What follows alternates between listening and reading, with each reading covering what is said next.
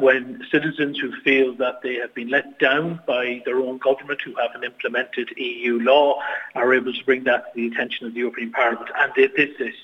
Uh, and, and the petitions committee believe there's a very strong case, and that's why they came over. We spent the last number of days between uh, Donegal, where we met with campaigners and homeowners, scientific experts. We met with county, the county council, and then we went to Dublin. We met the minister, uh, Darragh O'Brien, and, and uh, his, his department officials in regards to this.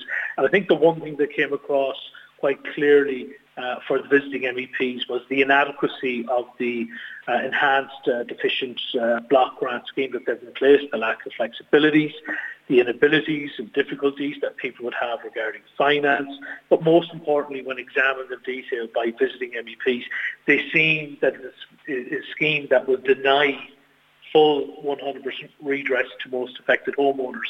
So what's going to happen now is that the visiting MEPs uh, who will go back to Brussels and within the next three months will produce a report.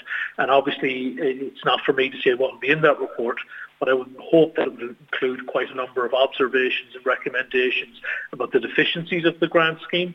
Uh, because there needs to be full 100% redress and remediation scheme, uh, not the one that we have in place now, but also that they will they will begin the process of trying to find out where the difficulties, where the breakdown lay, that allowed this scandal to take place and to ensure it never happens to anyone again.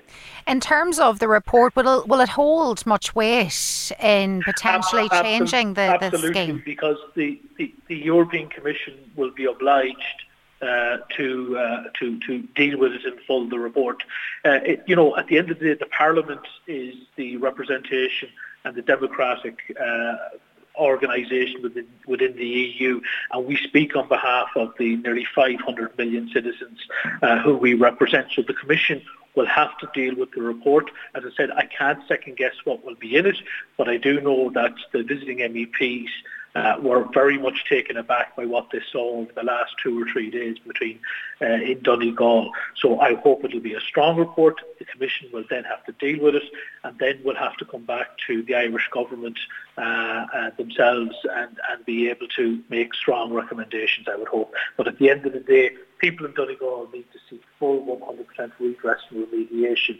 That's what they need in the first instance, and then we need to make sure that this doesn't ever happen again.